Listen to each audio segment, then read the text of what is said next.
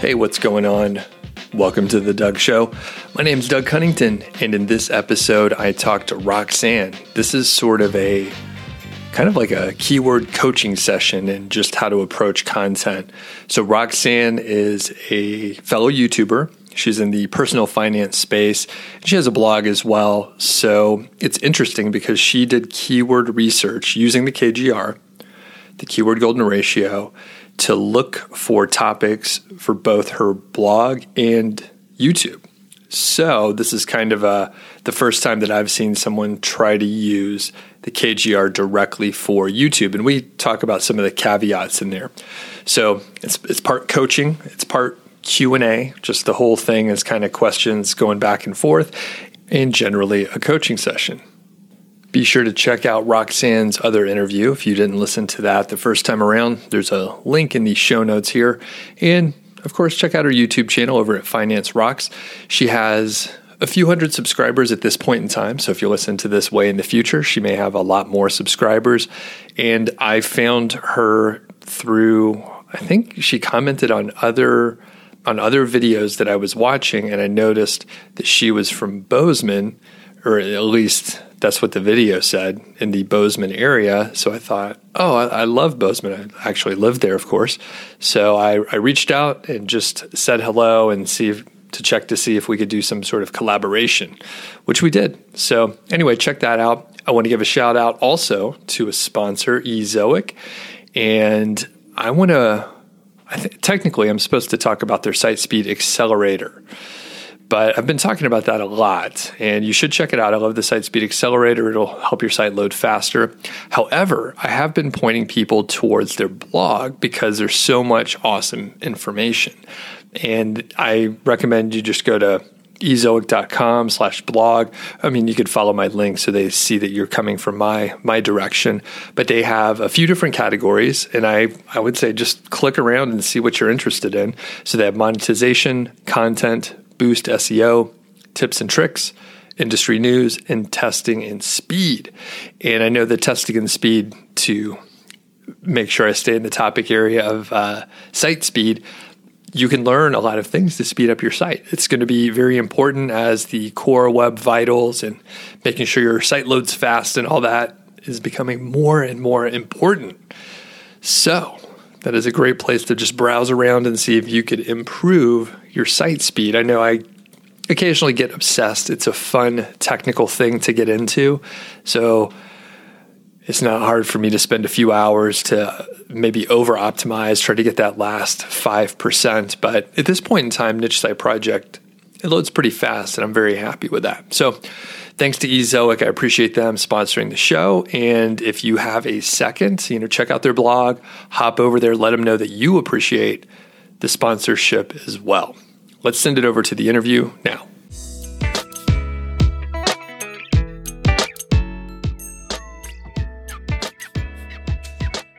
Hey, Roxanne, how's it going today? Good. How are you, Doug? Doing great, and looking forward to catching up with you. It's been a little while, and for the people that don't know you, who are you and what do you do? Yeah, I am the Finance Rox, ROX short for Roxanne. I am a blogger, YouTuber, personal finance coach. I do content around budgeting and paying off debt, emergency funds, all those fun finance things that everybody loves, right? People are into that stuff these days. And how'd you get started? And we did another longer interview, so you don't have to give the full breakdown, but yeah, maybe just a couple minutes how you got into this space.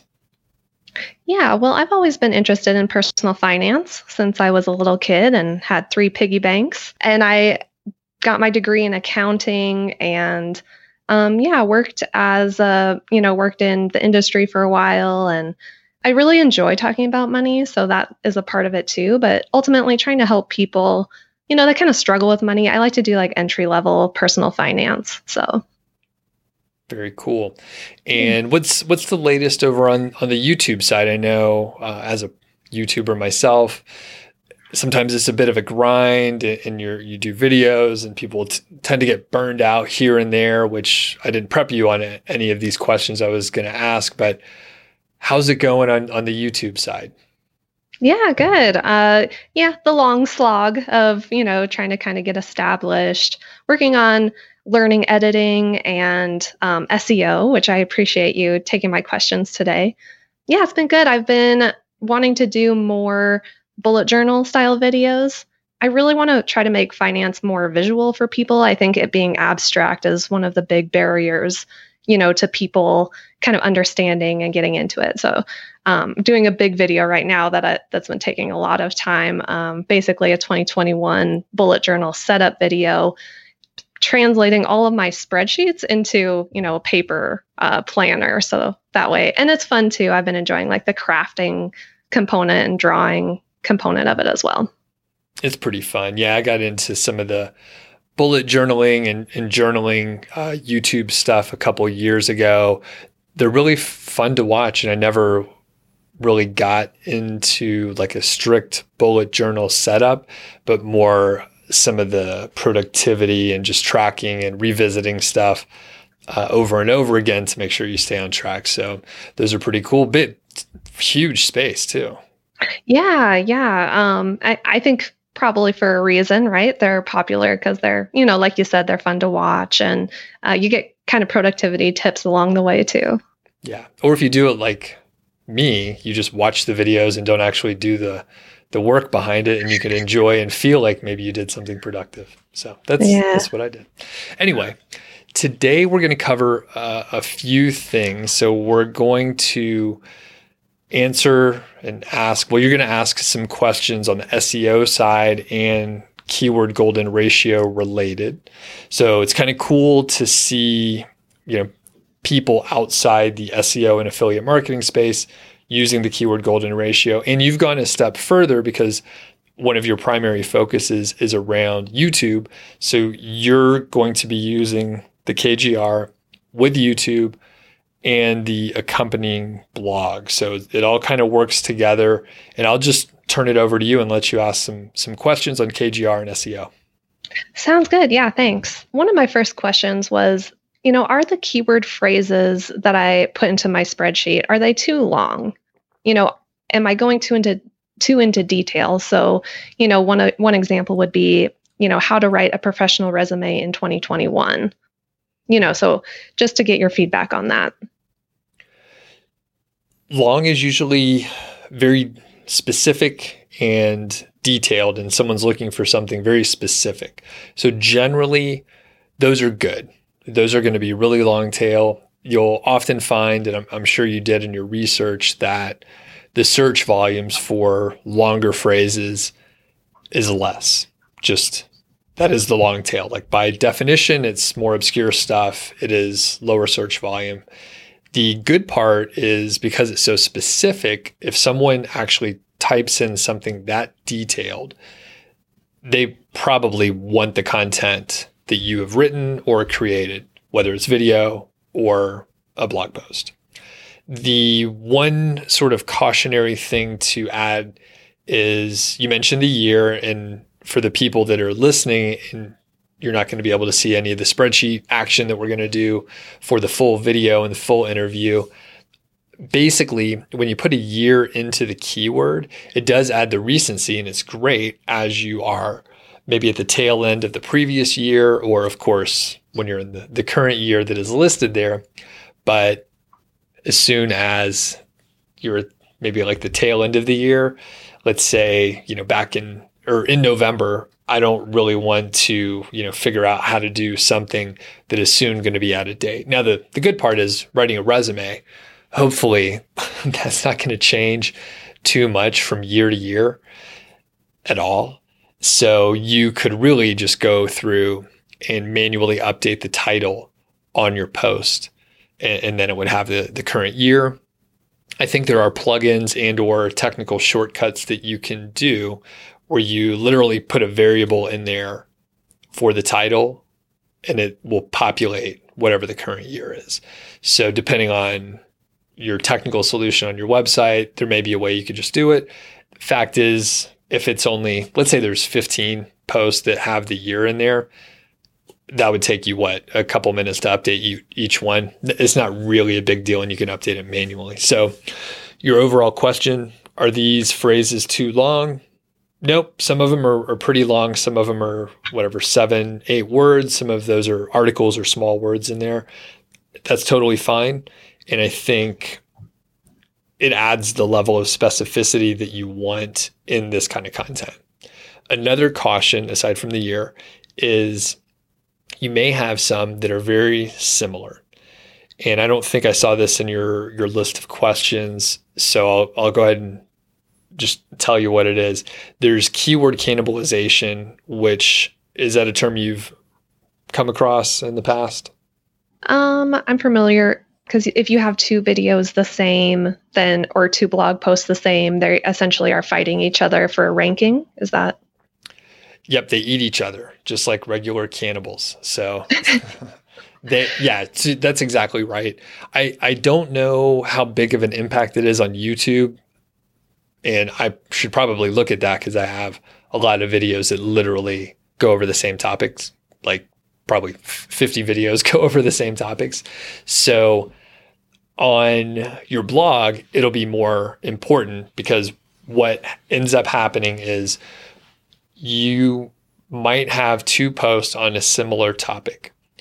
And then you might rank, say, position 8 and 9. So actually not bad. You're ranking in the top 10, but you're ranking 8 and 9 for those two posts.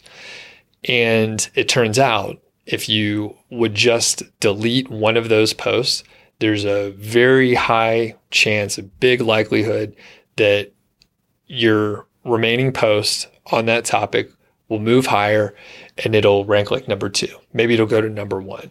But once you remove that confusion and Google knows, hey, this is the post, this is the URL on your site that covers that topic, it'll rank much higher. Sometimes you have to massage the content and maybe combine it.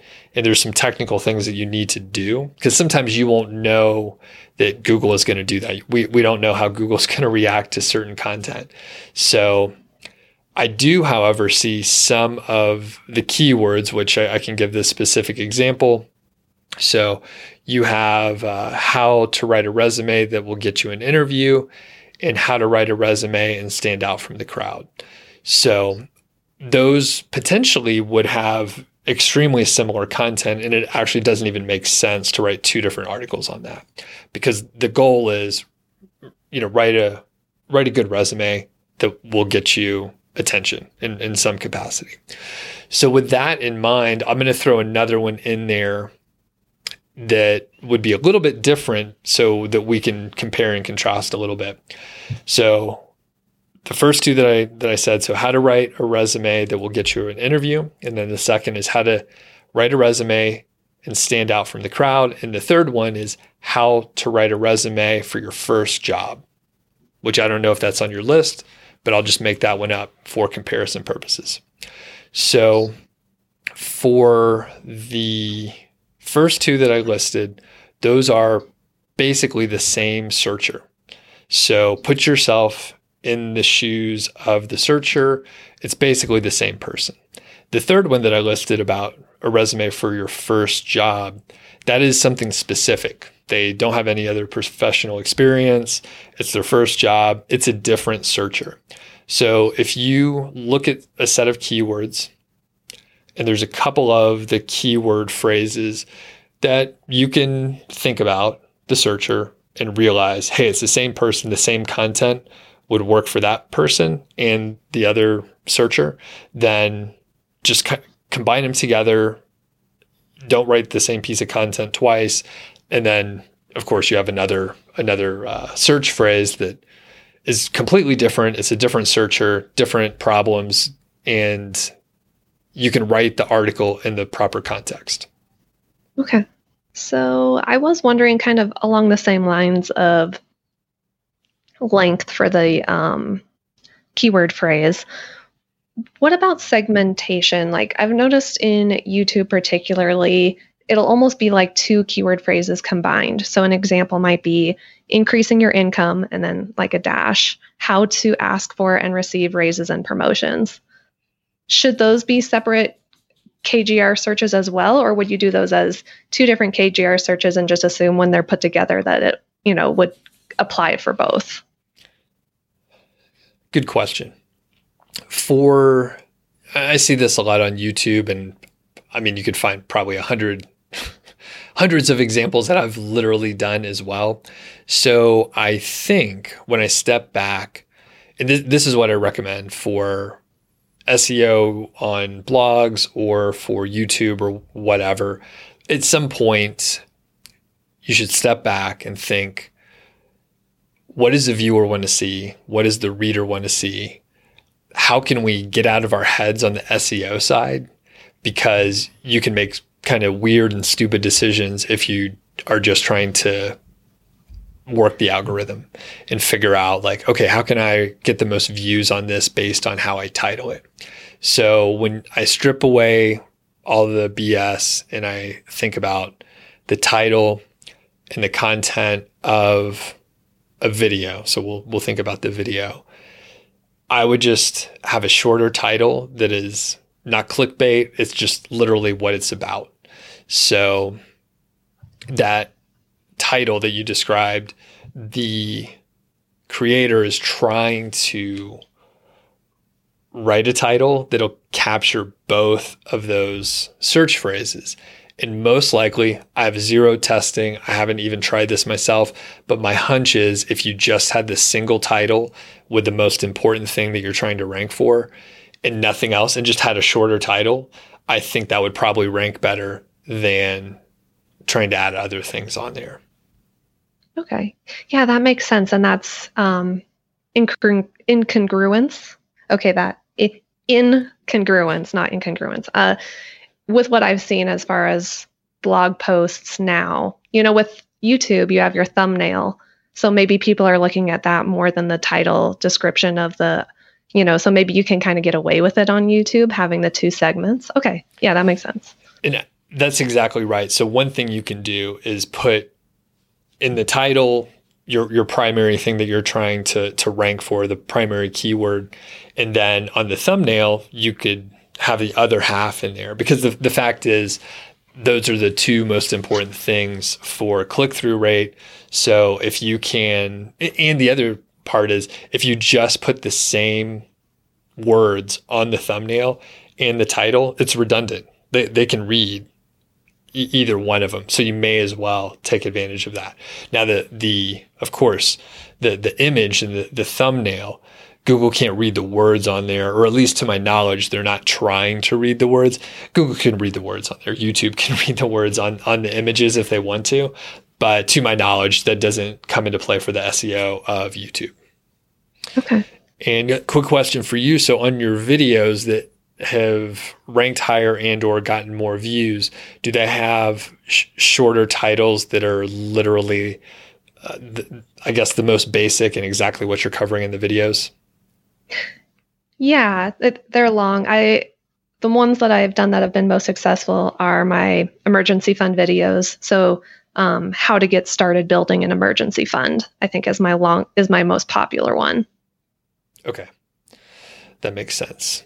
Just to the point, and I know there's exceptions for every rule that you can come up with or guidance. You could find examples to disprove it really easily.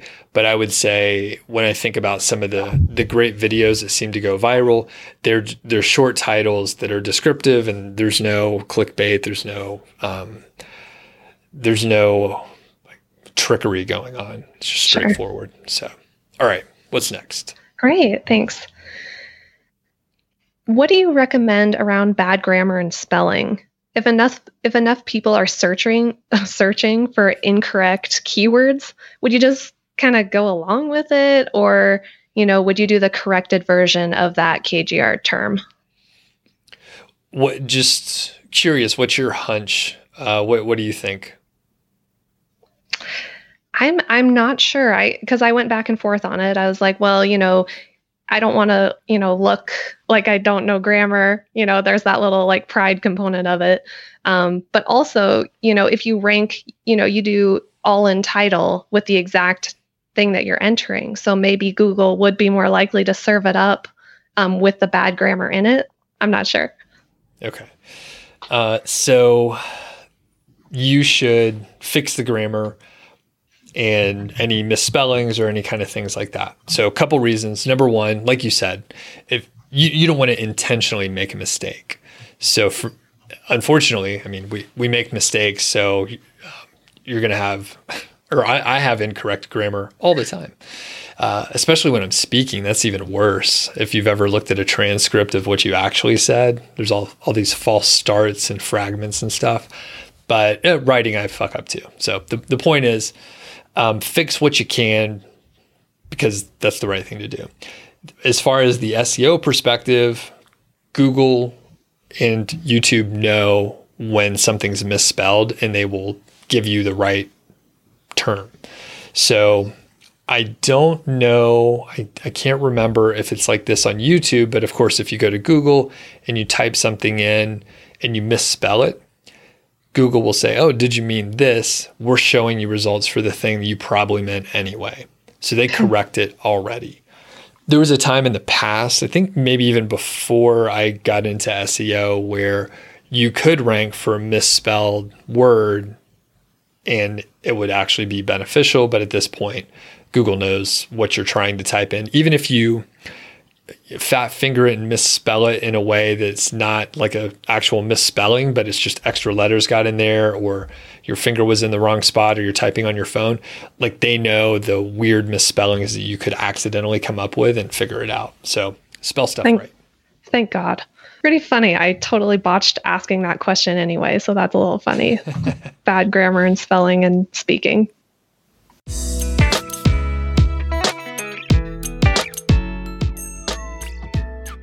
Pardon me, I want to jump in and thank another sponsor, and that is Niche Website Builders.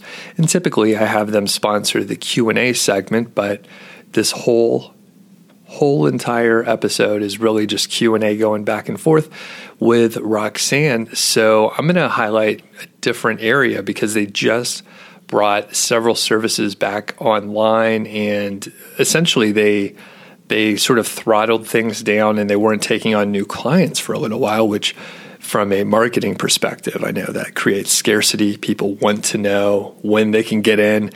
And I have been working with Niche Website Builders for about 7 months on a shotgun skyscraper campaign.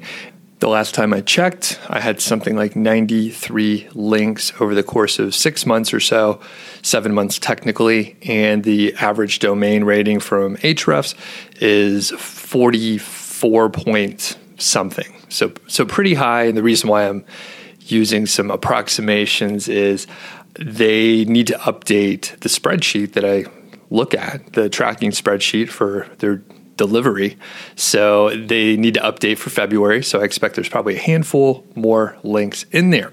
I'll highlight quickly some of the other link building services that they have. Of course, I think the flagship, in my opinion, is that Shotgun Skyscraper, but they also have guest posts and niche edits, which niche edits, if you're unfamiliar, actually, I'll read directly from their website here. Essentially, they reach out to websites and they try to see if they could find a site in your niche or something highly relevant where you can have a link placed. So you don't have to publish a brand new article over there via a guest post, which has no history, has no links. It's virtually, a page authority of nothing because it's a brand new guest post. Guest posts are great, and I do like them, but the niche edit service is a nice way to potentially get your link on a page that has been there and has been indexed already, and your link will show up there. And it's a great approach. You know, at least some people really like it. Some other people would say they don't like it, but if you're going the route of getting guest posts, check out niche edits as well. Some people would appreciate those more. And then they also have link packages, which those are a combo, right? The double hitter of guest post and niche edit. So you could check that out as well. And you can save 10% on any of these link packages using my a coupon code. You could use my coupon code, save a few bucks. I'm an affiliate, so I get a little kickback, a little commission as well, which I greatly appreciate. It helps me bring you these shows. So thanks to Niche Website Builders, and let's get back to the interview.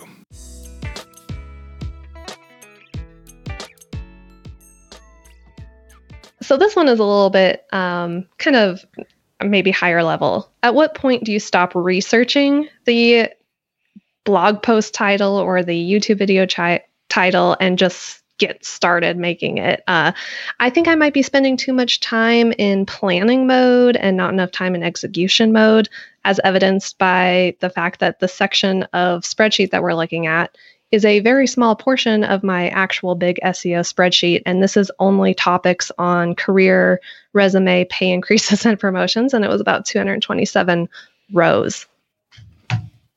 So yeah, you spent too much time, but I just needed to hear it. So thank you. And people vary on how they like to work, but I'll give you my reasoning here. And basically, you have more keywords than you're going to be able to use for a long time. Videos take a long time. So if you actually do videos on these, I mean, it'll take you a year to get through just a few of them anyway.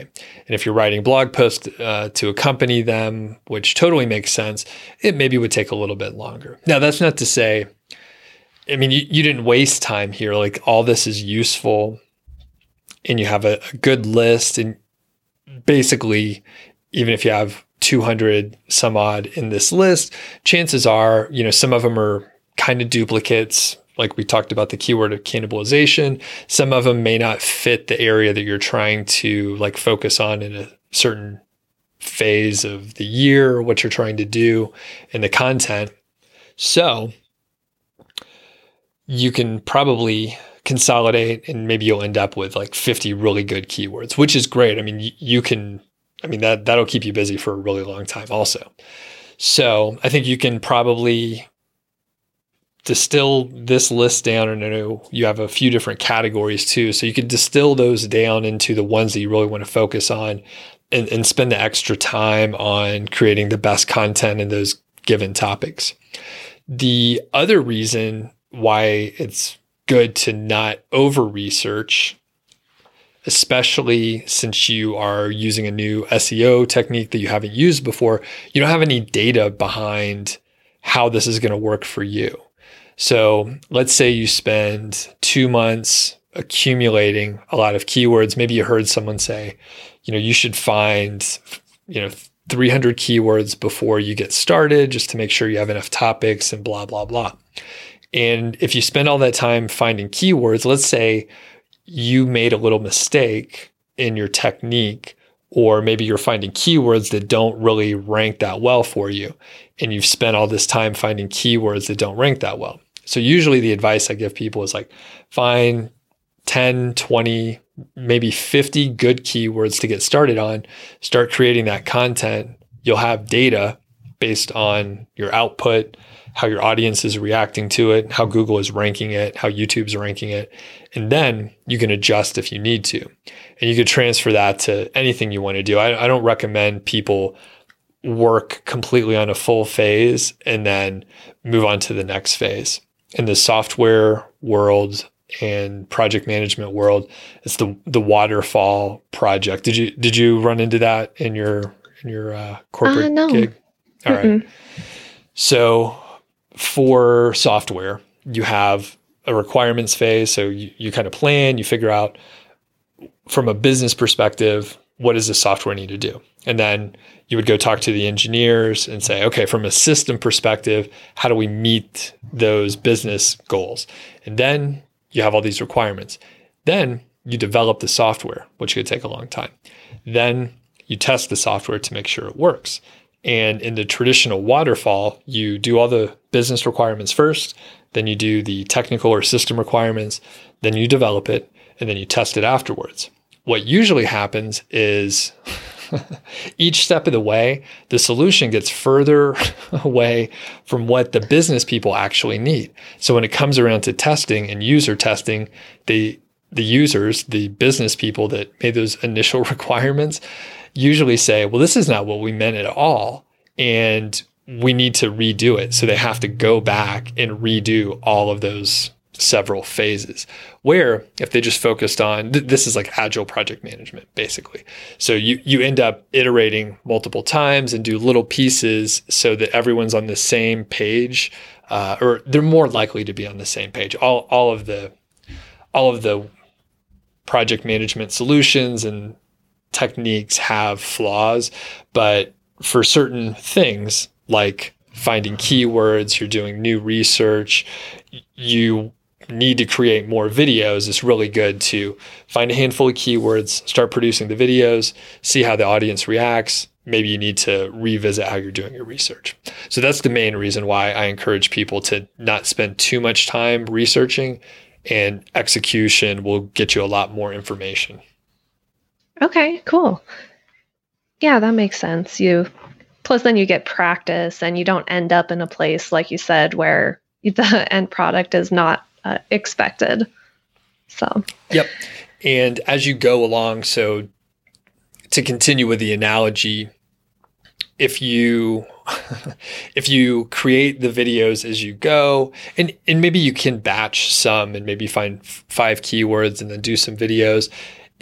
If you were to find a big long list of keywords and then just start creating a bunch of videos, the iteration that you're able to do is sort of cut because you're not getting that feedback loop as quickly.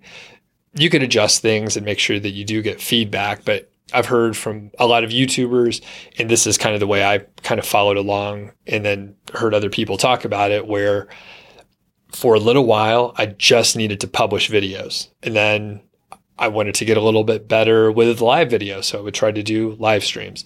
And then I realized my lighting was terrible and I needed to fix the lighting. And then I realized the audio was bad too, so I needed to fix that. So each video or set of videos, I try to improve another little thing. So hopefully now people can hear and see me pretty well. And hopefully I speak a little bit better too. So you can improve one little thing at a time, but it's really hard to do all that at once. It's overwhelming if you're thinking, I have to get all this right on the first video. Yeah, I bet that's a common mistake for new creators. And it'll shut a lot of people down as well, just because there's too many things and it's overwhelming. So if you could just realize it's going to be garbage for a little while and like slowly improve, then you could fight through it. So, yeah, this is a great segue into the next question. Do you filter KGR ratios to look at like the top 10 for that subject or for your spreadsheet in order to determine, what to do next, using this as a kind of planning method for your content? When you say filter, do you mean sort? And if so, what mechanism, or am I mixing up the question here? Okay, so you use conditional formatting on your spreadsheet. So would you, look at all of the terms that turned up as green? Would you look at all those to try to determine what your next content will be? Or do you know what you're going to do ahead of time and then you're just looking for the best KGR term available?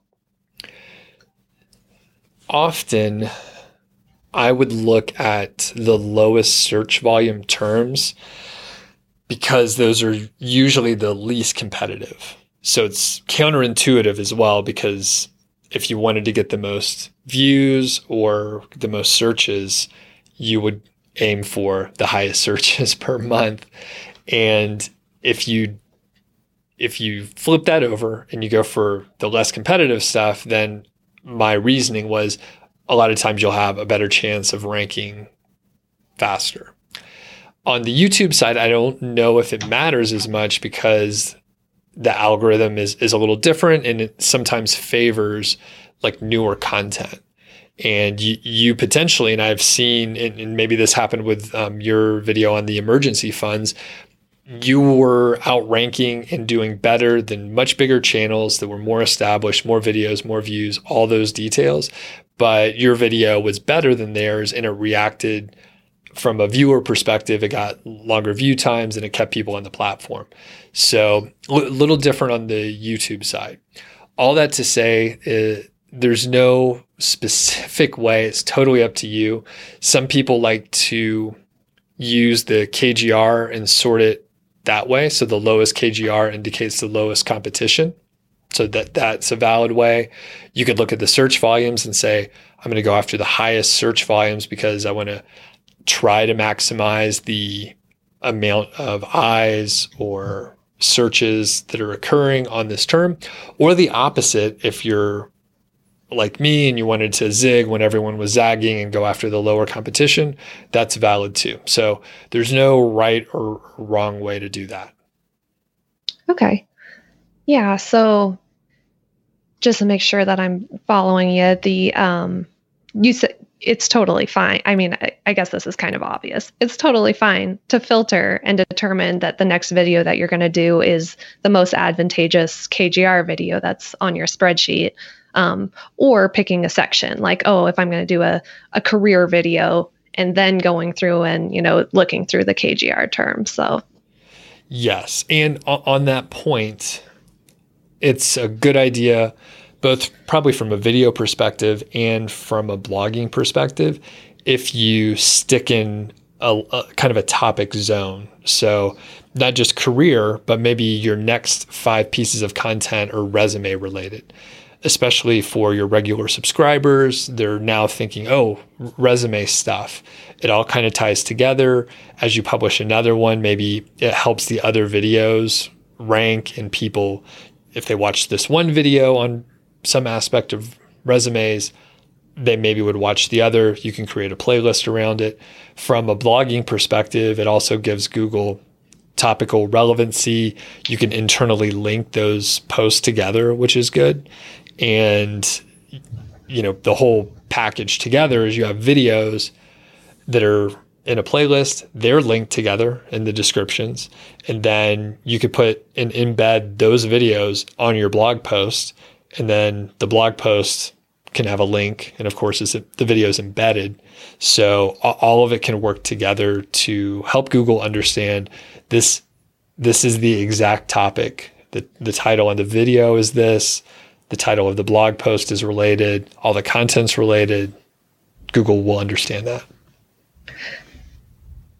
Okay, that's really interesting. So the emergency fund videos that I did that have done the best on my channel, I did it exactly like you just said. I picked 5 video title descriptions. I made them one after another. I slammed them in a playlist. So, and I've never heard the term topical relevancy before. And so it makes sense that you're really telling YouTube, this is what my content is about. I am an expert in this. You can see I can create 5 different videos. So therefore, I'm reliable.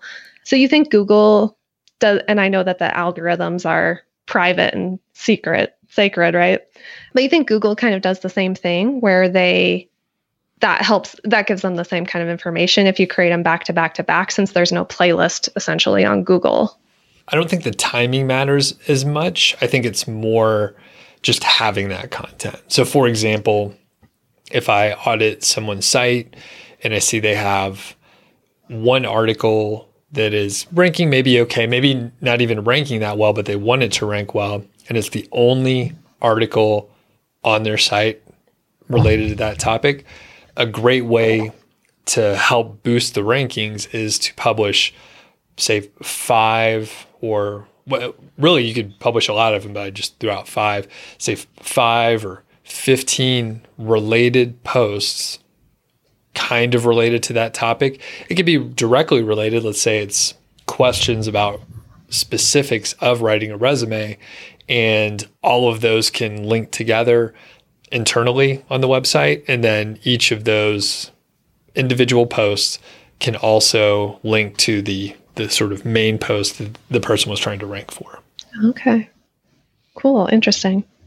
This kind of goes back to like spreadsheet organization. Should I keep keywords and then the long keyword phrase titles in separate lists? So on my spreadsheet, I separated it into a few different sections, like I mentioned, career, resume, pay increases and promotions. And then I did the KGR on those terms as well, just because I figured, they might have slightly different rankings.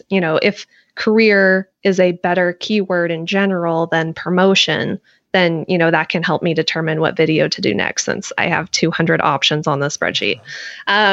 So I guess I was even curious if you even did that. If, since I know you go after the long tail keywords, I was wondering then, would you even search for, or would you even calculate the KGR for the term career? So thank you. That's exactly what I was going for.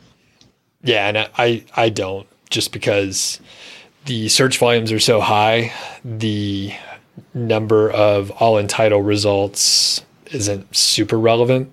So you might be able to find some low all in title values, but when it comes down to it, if you actually Google the term, you would find that it probably doesn't matter if it's in the title, because bigger sites are ranking for those large terms. Okay. So I just recently did create an Etsy shop, and I put some digital downloads on there. And looking in Etsy, it looks like keyword stuffing is a really big trend there. You know, like a digital download might say wall art, printable, like have all these like comma keywords shoved in there. And so I was going to ask, you know, I've noticed that a little bit on YouTube, kind of the same question of the segments, if there's two portions in the same title. So kind of, I think you already answered this question. You said, you know, what does the reader want to see, or what does the watcher want to see? So I'm guessing you would say kind of the same thing. You don't really need to stuff that one additional keyword into your titles, right? Right. I think you can. And again, I've done that, and I think it could be more helpful to put some copywriting flair into it. So one video I recently did, it was around Amazon affiliate marketing. So that's kind of the main keyword, but I searched for that term in YouTube, and I saw that a lot of the other YouTubers that were ranking well had step-by-step in there. I'm probably not trying to rank for Amazon affiliate marketing step-by-step. Probably people are not searching for that, but from a copywriting perspective, that's what people want to see, and it seems to be reacting well. So I would search for the term and see how other people are titling it, and you'll get a wide range. You will also see people that did exactly what I described, where they searched for the term, they saw what was working, and then they sort of pieced together pieces from other people's stuff and just try to copy the title. Some people will actually copy the titles of videos or blog posts, and on the YouTube side, they'll copy the thumbnail too, like the style of the thumbnail. So if you go and search, you'll see people are reverse engineering or trying to figure it out. The whole point being, go search for it. And you should do this both on YouTube and Google. Before you create the piece of content, search for the term, see what's ranking. I think it'll give you an idea for the content that you should include. It'll give you an idea about thumbnails. It'll give you an idea for the actual title and if there's anything else you could put on there. And on YouTube, I would encourage people, do the video anyway. Like, even if you're not sure if it'll rank and you see it's really competitive, publish it anyway. It might rank in the long term, and it may take a little while, and then it'll blow up. On the blog side, if you see it's super competitive and there's all these big financial sites that are already ranking pretty well, there's a decent chance that you're not going to be able to outrank them. And on YouTube, small creators can still compete. I created a video. It was kind of a throwaway video about a year ago. It only took me a few minutes, no script. It took me like 3 minutes to edit. And then after a few months, it started ranking in search really high, has a very high click-through rate too, like in the double-digit range. And it is getting more views than anything else. It's not even related to the topics that I usually cover. It's very strange, but it just continues to get more. And I realize like how powerful the search traffic on the YouTube side is, because, I mean, the fact is I built most of my channel not off of search. It was through just publishing a lot of videos and trying really hard. but I wasn't getting new viewers through ranking and search on YouTube. I've been noticing that lately. It seems like Google search, I just haven't been able to find things that match as well as I feel like I used to be able to find things on Google. And, you know, I wonder if people are figuring out the algorithm essentially, or, you know, their keyword stuffing, like on recipes that you search. And then there's like a, you know, full blog post and then the little tiny recipe at the end where they're, you know. So I've been wondering about that. Like, you know, at some point, are people going to have to start looking other than at places other than Google to diversify their content, because it's just not as good of a search engine anymore? Yeah, I don't know exactly. I mean, Google is always updating the algorithm. I think like the actual stat is they update it daily, and like small little tweaks. And then a few times a year, there's a big algorithm update. So I know, yeah, from a recipe perspective, I hope they change it up. And one thing I hate with recipes is they have all the pop-ups. So there's like a video playing, there's another video playing, things are scooting around on the page. And then there's like 1,000-word article about how someone loves like peanut butter and jelly sandwiches, and you're trying to get like a lasagna recipe or something. Yeah. And it's just, you don't care about that stuff. You just want to get the recipe. So hopefully Google will kill those in the rankings, so those ads will go away. But yeah. I mean, I guess I got to make money somehow, but I think there's other ways. Sure. And, you know, it's just that like I was searching peanut butter and jelly wings Instant Pot the other day. And like the first few results, I was like, why did this come up? And then I finally found one that was like roughly similar. I was just thinking about how it just doesn't seem as good as it used to, how it would serve up results. Yeah, there's definitely, it's strange. Well, it's marketers and SEO people like me that screw it up for everybody. Well, thanks a lot, Doug. Yeah. Thanks a lot. No, I'm just kidding. I mean, it's, you know, on one hand, like, yeah, you should be rewarded if you're creating good content, and that's, you know, ultimately what they're trying to do. But it has been frustrating me lately. I was like, Google, what the heck? So for the bullet journal one, are you scripting it out and everything, where you're going to have a specific script and stick to it, or are you kind of loose with it? I haven't done that kind of a video. You know?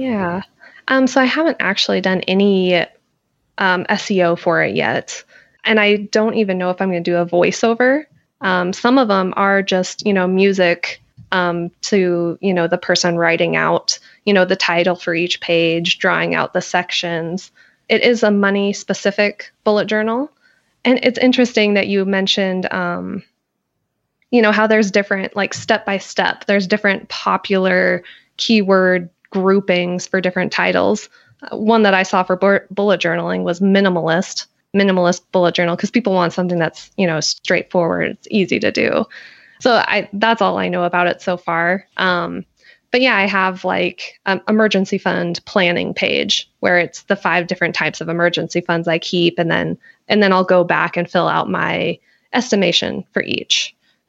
Calculation, budget, and yeah. So I'm going to do the big video. And then I know this is something that you are a big advocate of, is kind of breaking it down into, you know, individual pieces of content that are specific. So I'll probably go back and then do, you know, just a budgeting one, use some of my video as B-roll in the new video, and then do, you know, the proper voiceover, describe, you know, how to fill it out, give tips on, you know, how to do it yourself. Cool. Yeah. That's pretty fun. All right. I'm really excited. Well, you'll have to share that with us whenever it comes out. And any other thoughts? I don't think so. Yeah. All right. Where can people find you? You can find me on YouTube, Finance Rox, no space. It's Finance ROX, which is short for Roxanne, because I'm very clever. My blog is financerox.com. I need to upgrade my theme. So it's not very good. I'll say that right now. Yeah. And then I'm on Instagram. That's my favorite. So Finance Rox, no space. It's the same everywhere. All right. Thank you. Yeah. Thanks, Doug.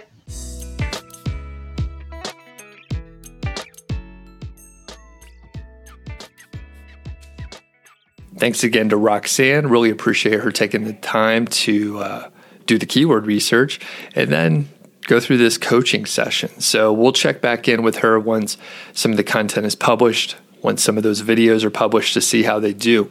And like I mentioned before, if you haven't checked out her channel, it's on personal finance. Well, you could learn about personal finance over there. I highly encourage you to check out the channel, and I appreciate you taking the time to listen to this show. So we'll catch you on the next episode.